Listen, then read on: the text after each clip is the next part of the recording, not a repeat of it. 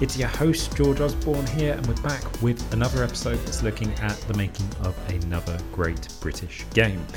This week's episode is looking at another big independent hit, and in particular, it's looking at what happens if you accidentally end up falling in love with boxes because this game has got a lot of square and rectangle boxes in it and yet somehow remains somewhat magical.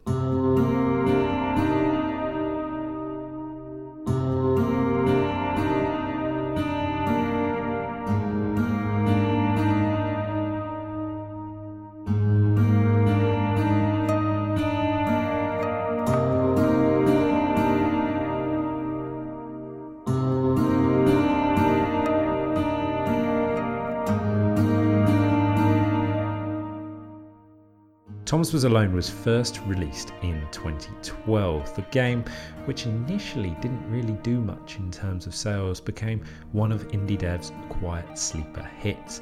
Mike Bithell's first release ended up garnering significant attention, ending up with the game winning a BAFTA for the narrative performance put in by Danny Wallace, and its heart warming story managed to captivate players from across the world. How, though, did we arrive at a game that's all about rectangles, and why did we end up caring quite so much about the fate of these little characters, which, of course, was led by little old Thomas? I decided to catch up with Mike Bithell, the creator of Thomas Was Alone, to find out all of this, including how to properly pronounce anthropomorphize. Thank you very much for, for coming on to the 30 Years of Play podcast, Mike. Um, the first question that I've got for you is actually just about you. One of one of the really important questions we've had for this podcast has just simply been to ask how the people who've made the games that we're covering got into the industry. So can you just tell us a bit of your story about how you ended up in the video game sector? Yeah, so um, I think like a lot of kids, obviously I was into computer games. They was they was they was kind of special for me because I didn't really have them at home. It was definitely something I did more around friends' houses, um, kind of more snuck any access I could to games.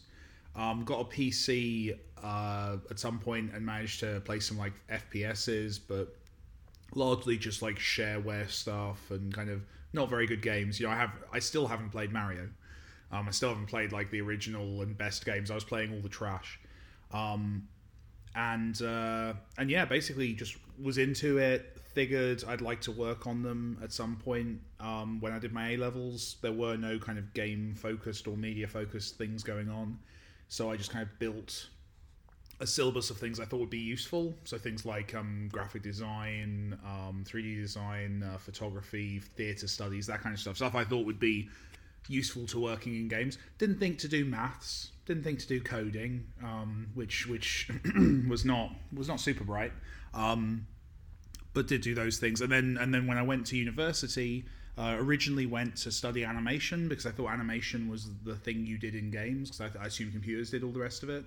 Um, but then was kind of shepherded towards a game design degree um, in the actual interview at the uni. And yeah, it, it went well and, and luckily graduated at a point where the UK industry was booming um, and found a job relatively easily, which is something I'm you know obviously incredibly grateful for.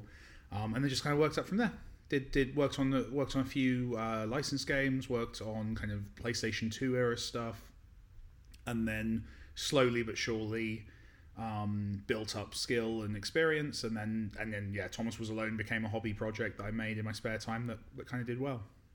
That's fascinating, though, because I mean, you know, when we've talked to a lot of people, I, I will say that no one else so far has said I didn't play Mario. I think anyone who's played Thomas Was Alone is probably aware that I never played Mario.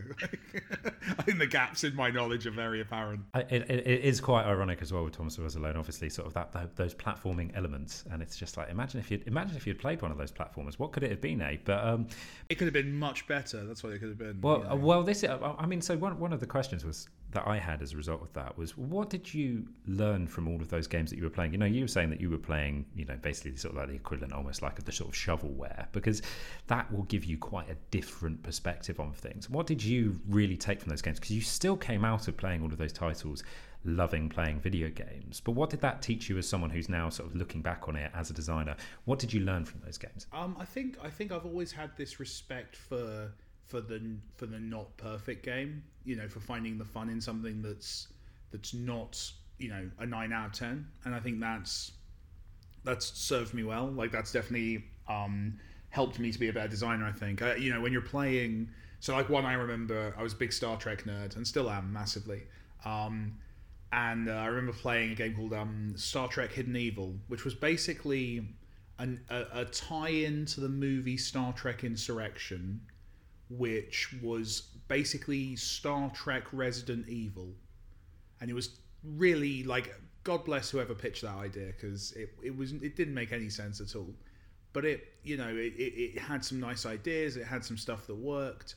Um, it slightly improved on some of the controls in Resident Evil, so there were definitely people working on it who knew they were working on a clone, but also wanted to kind of do better and improve on it. And I think that was something that I was somehow aware of. Like I was aware that I was playing something made by people. I think sometimes with really polished games, uh, you can kind of miss that. You can kind of miss the the the nuance of the the human beings behind the behind the scenes. And I think weirdly with those kind of cheaper um, you know, not so original games, you can you can really feel it. Um, so I think that's I think that's probably the biggest thing I learned was it games felt more approachable. They weren't magical things made by geniuses. They were cool things made by people who were trying really hard, and, and that appealed to me. That was much more my my kind of mentality. I didn't I, I didn't want to be Shigeru Miyamoto. I wanted to be the guy who pitched Resident Evil Star Trek and somehow got away with it. That appealed to me. Fantastic, and I I think. Um, it, it comes back to a really interesting piece of advice I can remember being given, which was treat everything as a seven out of 10. Um, whether it is something that's brilliant or something that's absolutely rubbish, treat it as a seven out of 10, and that will help you find those places where something that feels perfect might not be, and you can sort of detect almost like the sort of the seams around the edge there. And then it also encourages you to find the good in something that maybe wasn't actually very good, but you can see, well, maybe they were trying to do this or they were trying to do that, and they kind of did this quite well um, because it gives you that quite interesting sort of, I, I, would say, quite positive mindset. I think in the end to, towards stuff that doesn't always hit the mark. So, but anyway, so you you started out in your career, and am I right in thinking you started out at Blitz Games? I did, yeah. They were the first people to give me a chance, yeah. So I went and I started there as a. Um, I was brought into the weirdly weird place to start. I was brought in as uh, kind of a graphic designer slash game designer in their pitch department. So working on, ironically, working on pitches for um, largely IP based stuff. Blitz did a lot of like Nickelodeon stuff and and other things, um, and was always pitching very big and very boldly. Um, and I, yeah, so I got to go into that team. I lasted three months before I was fired um, because I pissed everyone off. Because um, I went, I went into industry definitely with that. I, I, the same mindset. I think a lot of people enter the games industry that like, you know, very much that forum culture of everything's rubbish and I'm going to fix everything and, and I'm a genius. Um, and and obviously really annoyed everyone around me with that attitude. Um, then got kind of sent within Blitz. They didn't fire me completely. They removed me from that team. I ended up in, in purgatory making um, uh, children's games, um, but really enjoyed it. Actually, got into it and and and had some fun there. Then worked my way back down through the offices. Blitz, you know, the the the the, the most um, prestigious things were done on the on the first floor. Um, so I, I worked my way back down to the first floor. Worked on um, Dead to Rights, which was a kind of a triple A cover shooter with some really good brawling mechanics that I don't think many people played, but it was genuinely, I think, really good. I still, I'm still proud of that game. Um, I just did some kind of cutscene stuff on that, and then worked my way back onto the team where I started, which uh, was nice to kind of return, having you know been out for a couple of years, learning how to be a grown up. It was good. I think that's pretty much the plot of God of War as well, but with less sort of murdering of the ancients. So you know that's that's a nice little little little twist to it. I wouldn't. I would. I definitely wouldn't describe it as murdering the ancients. The ancients are very much still with us. exactly, still with us and still supporting our industry, which is fantastic. Uh, That's right. But it was. yeah, but Blitz is important as well because you know, according to according to my information, my understanding, um, it was during a Blitz Games game jam that the idea, or at least the sort of first concept for Thomas was alone, emerged. That's not true, actually. Is that not true? Wikipedia has lied to me. Oh, sorry, sorry. Yeah, Wikipedia is wrong. Um, no, so oh, it was made during a game jam, but it was. I mean, it wasn't really a game jam. It was. It was made during a weekend where I had nothing better to do. Um, no, it was very much not involving Blitz, um, which I technically broke some of the rules of Blitz by making a game and releasing it. Because back then, you know, contracts would like claim ownership of everything you did, and I kind of re- so I kind of naughtily released a game without permission. Um, which I later found out, yeah, some people were very unhappy about that at the time, but they, they were very kind and, and Blitz were cool, so they gave me the rights to it and everything, which is really was really cool of them and generous. Yeah, no, no, no. It certainly was in the end. I mean, you know, I've seen, I've seen the sales figures. You know, at least the Wikipedia quoted sales figures. So that was very kind indeed. Um, but so, can you just tell me, uh, you know, so you, so you're saying you're sitting there at a loose end on a weekend, and you decide to make a game. And what was motivating you, first of all, to do it, and, and what was kind of like your inspiration behind it? So, in terms of like making stuff, I think the main thing for me was um, I played World of Goo. I remember that was the one that really inspired me because I, I was working you know I was working like a lot of like most people who work in the games industry I was working you know as a cog in a machine as one of a couple of hundred people in, at the time in that studio. Um, and you know it was it was fun and I enjoyed the work and I enjoyed the people I worked with but I also kind of had this nagging desire to do my own thing. Um, and I always assumed it wasn't possible because the only industry I'd been in was like where teams were at least 30 people to make something um, World of Goo was kind of cool because that was a couple of uh, people from EA, I think, had they'd broken off and done their own thing, and it was almost like it was giving permission. It was basically this game where it was, you know, you could tell it was made kind of quite cheaply, but it was really good, and it was made by, at least I'm sure this isn't true, but at least the marketing at the time was this game was made by two guys and that kind of inspired me and made me think, well, you know, if they if they can do it, maybe I can give it a go as well. Um, that was very cool to me. And then yeah, so that was why I started making my own little things, my own little experiments in my own time. Um, I knew some programming from uni and and and definitely tried to improve on that. Um, had a very big game for a very grand, stupidly overambitious game. Started making that. Um, that didn't really go anywhere. So one yeah one weekend me and a mate had watched um, uh, Oh Brother Where Art Thou? You know the Coen Brothers movie. Yeah. And this, by the way, like you know, politically layers of uh, incorrect. But I watched that film and I thought, well, that would be really interesting to have a game where you were a chain gang, where you were kind of two characters chained together and you had to kind of swing each other off of stuff and, and, and you couldn't move too far away from each other. There'd be an interesting set of mechanics and, and constraints in that. And started building that over a weekend and then realized that that um, chains were really hard to program uh, to get the kind of the physics feeling good and working and, and, reliable from a gameplay point of view. So didn't do that and just made one of the characters jump slightly higher. Um, and th- and that little prototype that that grew and I realized oh well you know there's if I can make one of them not not able to jump at all but really long or this one's really tall and can jump higher you know and I had you know a game with four characters, little flash thing, I think twenty levels, and and just uploaded it and people liked it. So it was yeah, it was it kind of came from that. It was uh, failing to achieve two other projects. And, that it, and what's really interesting there as well is um, you know you went and uploaded it and you uploaded it as a flash game, right? So you know people could go go and play it online. When did you really sort of realize that you had something that you felt you had to keep working on because you know there, there seems to be having had a lot of these conversations especially with a lot of people who've been working sort of on, on sort of more the independent games shall we say is that people had that moment where they saw something that changed their opinion on the game they were making or change the way that they were approaching it. So, like when we chatted with um, Ollie and Phil from the Overcooked team, and they were saying, you know, we had these grand plans for these enormous recipe books where you could make these really complicated recipes in game, and then we saw people struggling to make an onion soup and realised that was where our game was. So, when did you, upon releasing it, realise that you had something there that you really needed to hone in on?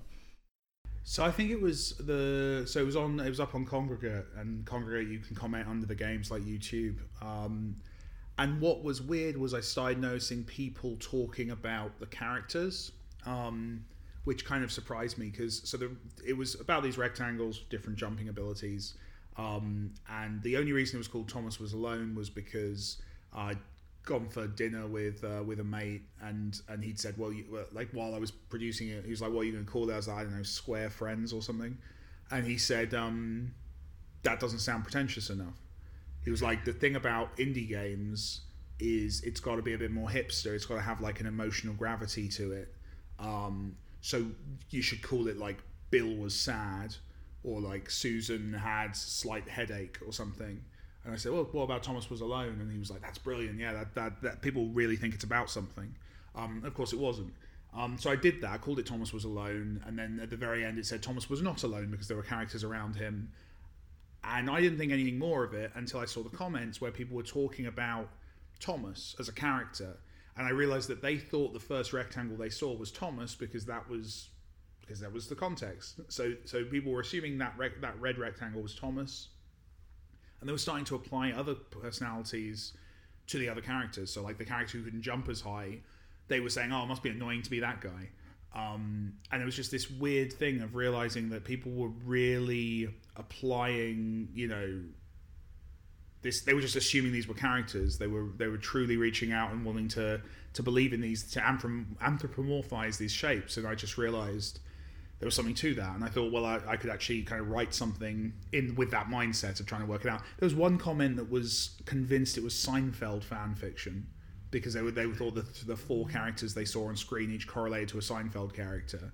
Was stuff like that where I was like, this is there's something to this. People are really wanting to see character in these rectangles, and, and maybe I can kind of kind of capitalize on that and do something interesting with it. Um, so that was the that was the kind of the creative drive to do something was I realized oh I can actually make a make a game here that will connect. I mean, it's great news for me because I'll be able to put the sort of Seinfeld bass intro at the start of the episode, and it will feel completely natural. So that's fantastic. For that's great news for me in terms of the the, edit. Uh, exactly. I, you know, I'm always hoping for the Seinfeld door to be opened, but um, so okay, so you, you you've realised that these characters, or well, what are now becoming characters, that people have started to build these attachments to them. You've realised that something is there. What was the next step from evolving Thomas Was Alone as a sort of small flash game project created over a weekend into an actual game for release? So I started just treating it as a flash game because there was um oh Machinarium is was was doing quite well and that was just a flash game. So I thought, well, maybe I don't need to worry. Maybe I, maybe I can do this in Flash. Maybe it doesn't need to be. Um, maybe I don't need to learn a proper programming language. Um, and then my um, my then um, colleague uh, Imre uh, decided to start his own company in London and asked me to go with him and, and join that. And that was Bossa Studios um, to join them as lead designer. So I, I kind of had to take him up on that opportunity because you know he's a mate and. Uh, and it was also really exciting what they were working on. I was interested in, in seeing what was up with that. So I went with uh, went with him to London. So I, moved, I ended up moving to London. And genuinely, the reason the game's in Unity is because I didn't have any mates in London, and I thought, well, good way to let's go and find some nerds in London that I can become friends with. Um, and there was a Unity meetup. Uh, I didn't really know what Unity was. I think it was the first ever London Unity kind of user group meetup thing. Um, and I just went along just thought, well, that'll be where all the nerds are. They'll be my, my people will be there. It'll be fine. Um, and was actually genuinely surprised by how good, uh, how good the stuff people were making Unity was. Got chatting to a couple of the Unity guys after the the user group, and they kind of suggested it'd be easy to make Thomas was alone in that. Um, so I so I did. I, I, I, took it over and I started playing with it. And yeah, in a weekend I had like a rectangle moving around in Unity. It was terrible. It felt absolutely awful. Really bad gameplay but it was on its way, and that, that was the start of it.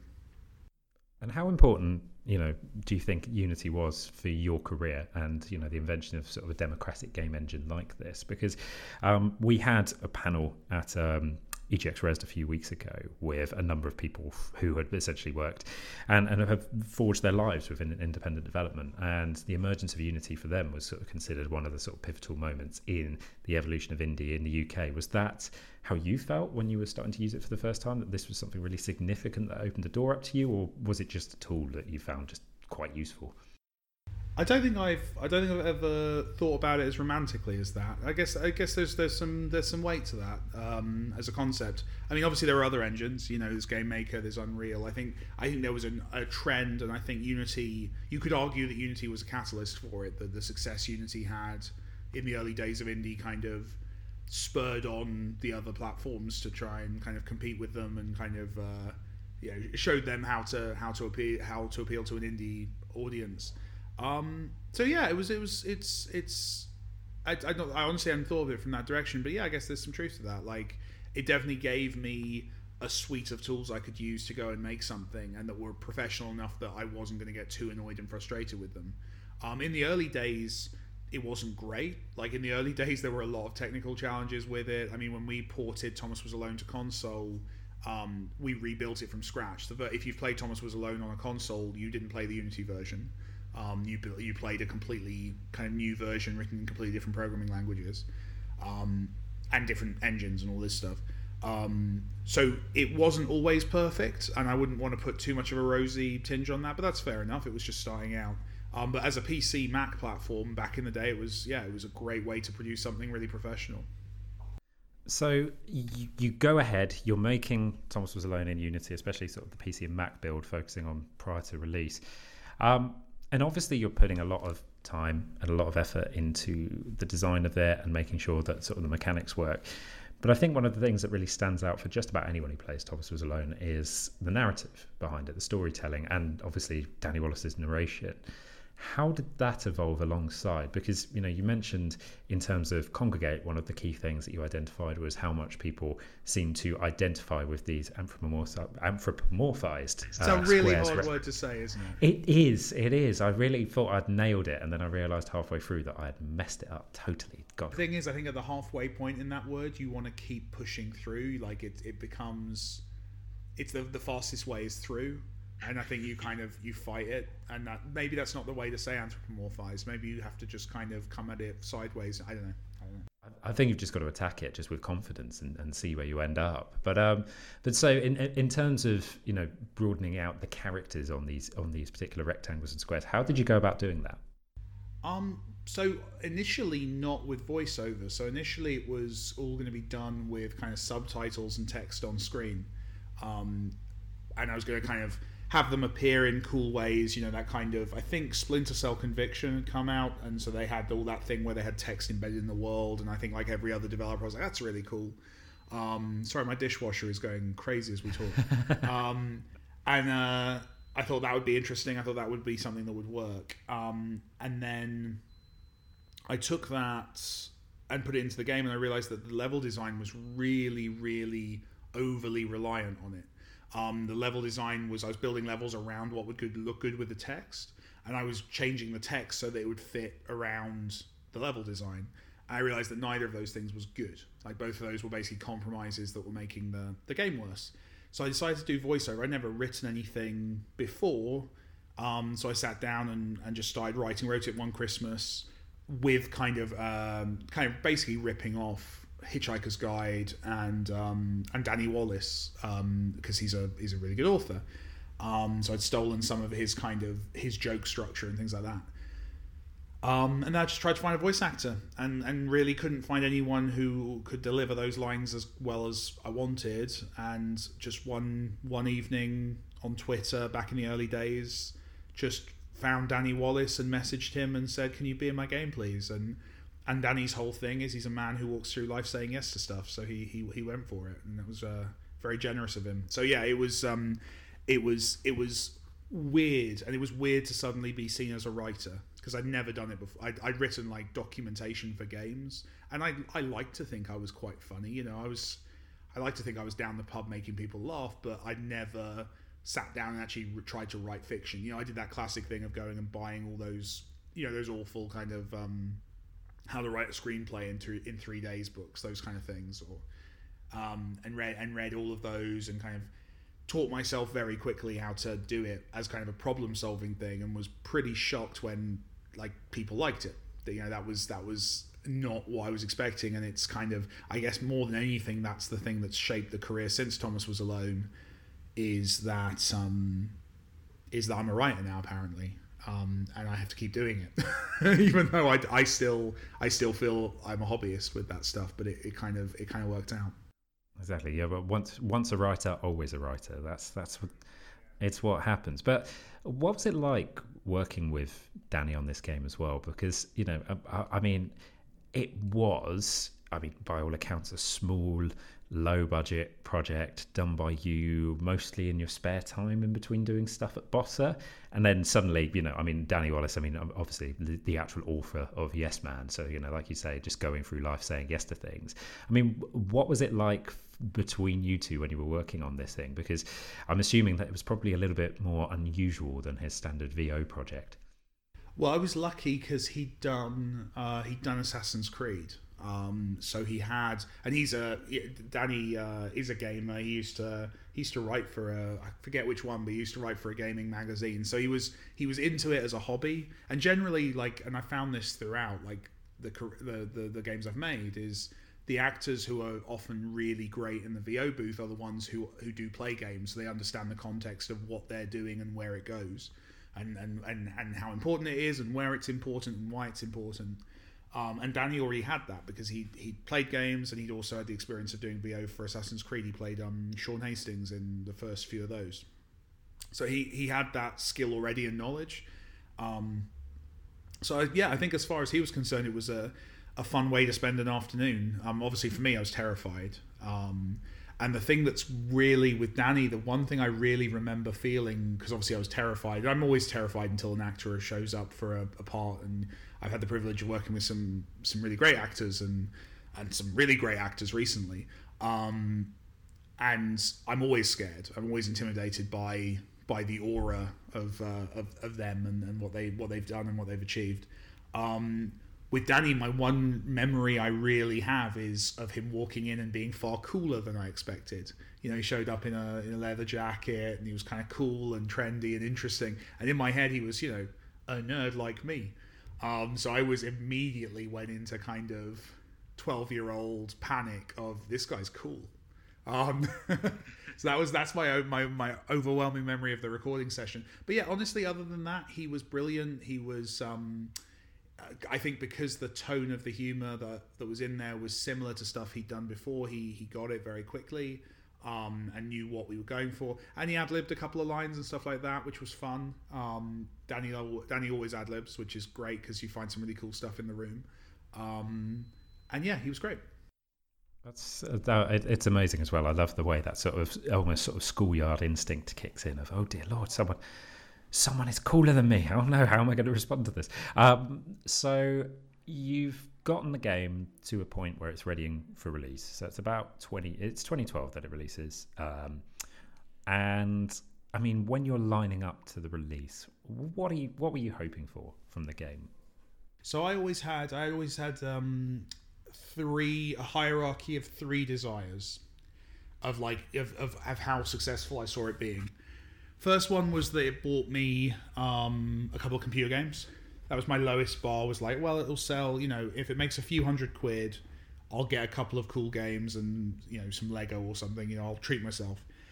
The next tier up was I want to go to Disney World because I'm a big I'm a big theme park nerd. Uh, so I was like, I've never. I'd love to. I'd love to go over to Disney World. Let's do that. So that was, I guess, Disney World at that point would have been for me and my girlfriend a few thousand and then I had the the, the my my most lofty dream uh, was they would give me a year's salary, um, and that that would then give me um, the security I needed to kind of quit the day job and start making indie games on my own. So that was that was those were my tiers, and I was yeah that was those were those were the levels of success I I assumed. Like a year's salary was basically as big as I thought it would get.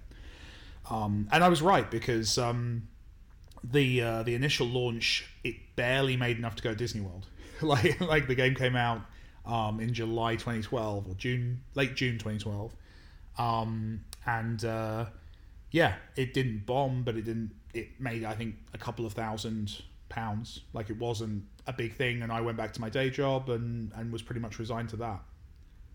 And then so it made a couple of thousand pounds. It did all right, you know. It's it's that sort of kind of quite standard indie first game by the sounds of it. You know, it's that that kind of success. It wasn't embarrassing, um, but yeah, it was. It wasn't like it didn't blow up. But then in the longer term, you know, I think especially when we sort of look back at um, you know the history of indie development in this country, and we look we look at the games that have, have inspired so many creators. I think Thomas Was Alone has gone on to become quite a landmark hit. And obviously, it went on to sell many, many, many more copies, especially after it um, started going out across all sorts of different platforms. So, PS3 and PS Vita in 2013. In 2014, it first pops up on iOS and Android, and then obviously ends up on Xbox One, PS4, and, and Wii U as well. I mean, how did the game kind of accelerate? Was there any sort of spur behind it that sort of led it to go to the next level, shall we say? There were there were kind of there were two big inciting incidents. The the first one, look at me using writing words like I'm a writer. It's awesome. Um, The um the big one was Steam, and uh, back then, and this is this is still weird to describe to like newer devs who who weren't there, but back then Steam, you know, if Steam put you on the platform, you know, you were on the front page for every user for like two three weeks, um, and it you know obviously that brought a lot of eyeballs and and and changed lots of lives. Um, so I I got I managed to get onto Steam. It took till November, um, of kind of just begging trying to get a contact there, showing up at events I knew Valve people would be at, just kind of basically bullying them until they let me uh, release the game on Steam. So that was that was the big one, and, and so that happened in November, and then within a within a month of that happening, I'd made a year's salary, um, which was amazing, and that was like I said, that was my that was my goal. I remember I literally hit the threshold of having made my yearly salary at New Year's Eve um, of 2012. So you know, best part six months since the game had released, hit that number. Um, and then the next day, weirdly, the first of January, um, TotalBiscuit um, did a did a YouTube video, and that then blew up, and it had it had made that amount again after the next week. So that was the point where that ball started rolling. Meanwhile, um, before it came out on Steam, um, a guy on Twitter, again, Twitter comes up a lot in these stories. Uh, a guy on Twitter had kind of messaged me asking me about the font I'd used in the game. So I, you know, got into a chat with this guy about typography and what, what fonts I'd used and and all of this stuff. And he said, "Oh, that should you should totally put it on console." And I said, "Well, I'd love that, but you know, it's a little easier to say it than to do it, unfortunately. And one day the opportunity might come along." and he then you know removed his cape and it was uh, Shahid at Sony um, who who had been kind of who at that time was trying to make um, Vita happen. You know, Vita had had fallen on kind of harder times, and Shahid was, I think, if not one of the then definitely then probably the voice within Sony who was pushing let's make Vita an indie console, let's bring all of this content across that's cool now um, and and get that get that to give the console a few more years, which it absolutely did. Um, and yeah, he was instrumental in in saying, right, let's get this onto PlayStation. Um, to which my response was, I'll do it for Vita, but you've also got to let me put it on PS3 as well, um, which was a bit cheeky, but somehow got away with that. Um, and then that starts the ball rolling on the console ports and all of those things. So so yeah, it went it that went well, and that that's that those two kind of events of Steam kind of getting with it and putting it on their platform, and Shahid at Sony kind of believing in it as a potential console game. Both then just kind of stoked that fire, and it went on. And I think that's honestly that's a trait I I have, um, or at least very much did have at the time, which is a kind of a stubbornness that I think the the realistic thing would have been to give up on it. And i think the advice i'd give people nowadays if you know if you make an indie game and it doesn't blow up for the first four months probably move on with your life. Like it's fine. You'll make another game and that'll do better. But i think at that point i was young and stupid enough that i just kept pushing and and eventually through you know will and a couple of really helpful people it, it did it did kind of happen. Um, but that's terrible advice and i hope no one listening would actually do that because it's stupid although those who do, you know, maybe maybe it's that weird thing when you're giving advice about the indie games space. A, everything's so massively out of date. You know, this is 2012, so things have changed a great deal. Um, but B, a lot of this, a lot of the success stories happen because someone did something very stupid and ill-advised, and and it's a it's, it's a very difficult thing to dole out advice because it's often very bad advice.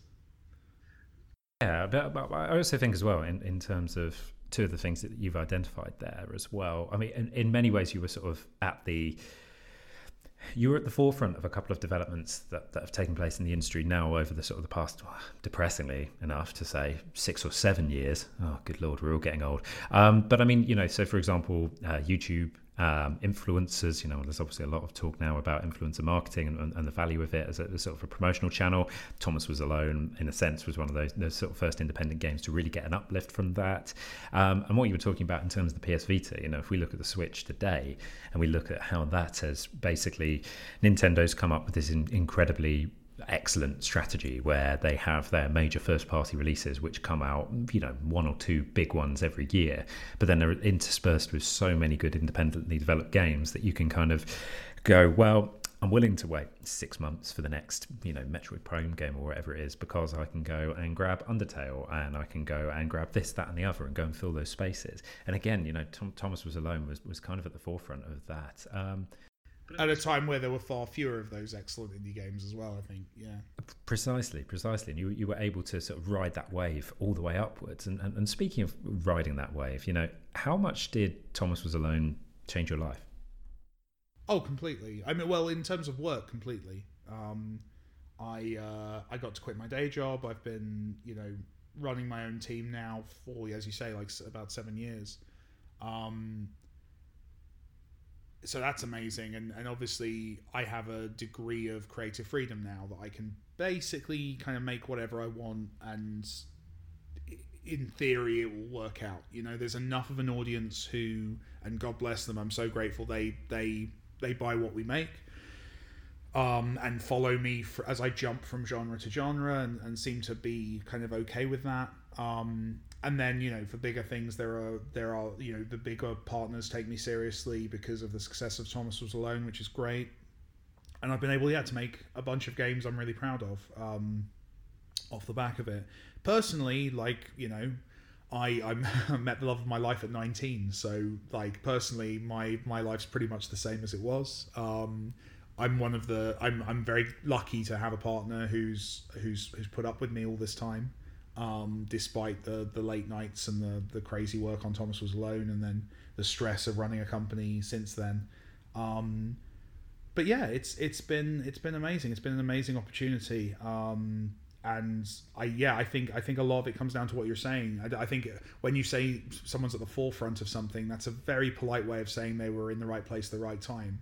And I think I was. I think I was for whatever reason I was just the dumb kid who'd made the rectangle game that came out at the exact right moment to to ride that wave. Um, so yeah, I'm my my view on it is I'm going to take advantage of that. You know, I'm I'm I, I lucked out uh, for the first couple of games, it was definitely a mentality of I got lucky. I need to I need to take advantage and make you know something like Volume, like the game I've wanted to make since I was fourteen. I have to make that now because I might not get another chance. Um, and now as I'm aging, I'm realizing I'm my priorities are shifting from like being the guy who makes the game I want to make to can I look after a team? Can I can I treat people better than I I think the industry sometimes treats them? Can I can I be a good person? You know, uh, there's a, definitely like a transition that's now happening for me in terms of the goals moving away from just being a badass to wanting to like you know create badasses and to support badasses. And I don't like the word badass. There's there's some there's that that implies a personality type that that doesn't really fit with what we do. But yeah, I think there's a that's an interesting shift I've noticed as as time's gone on. Oh, fantastic. Well, I think that's pretty much though the perfect place for us to end things. Thank you so much for coming on the podcast, Mike. It's much appreciated, and best of luck with whatever's coming next. It's it's exciting. I can't wait to share it. And that's it for the latest episode of the 30 Years of Play podcast. Remember, if you want to keep up with us, there are loads of different ways that you can do it. If you're looking for different places to listen to the podcast, you can find us on SoundCloud, on Acast, on iTunes, and on Spotify. Remember that if you leave five star reviews and other positive comments on our podcast feed, more people will be able to discover it, making it easier for more people to discover these fantastic stories behind these amazing British video games. If you want to keep up with the 30 Years of Play campaign in general, make sure you're following our microsite, www.30yearsofplay.uk. There we put up all of our podcasts, but we also put up a load of other content too, including some fantastic untold stories, quizzes, which have gone up recently, and all other kinds of bits and bobs. Beyond that, you can follow us on Twitter. You can follow our hashtag at hashtag 30 Years of Play, and you can follow us at 30 Years of Play on Twitter. And if you want to follow us in other places too, you can follow us at UK underscore IE and you can follow me at George Osborn. That's it though for this week's episode. Thank you so much to Mike for joining us, and, thank you so much to Dave Housden for composing that fantastic piece of music for Thomas Was Alone. We'll be back again soon with another podcast. I hope you enjoyed the show, and we will see you on the other side before you know it.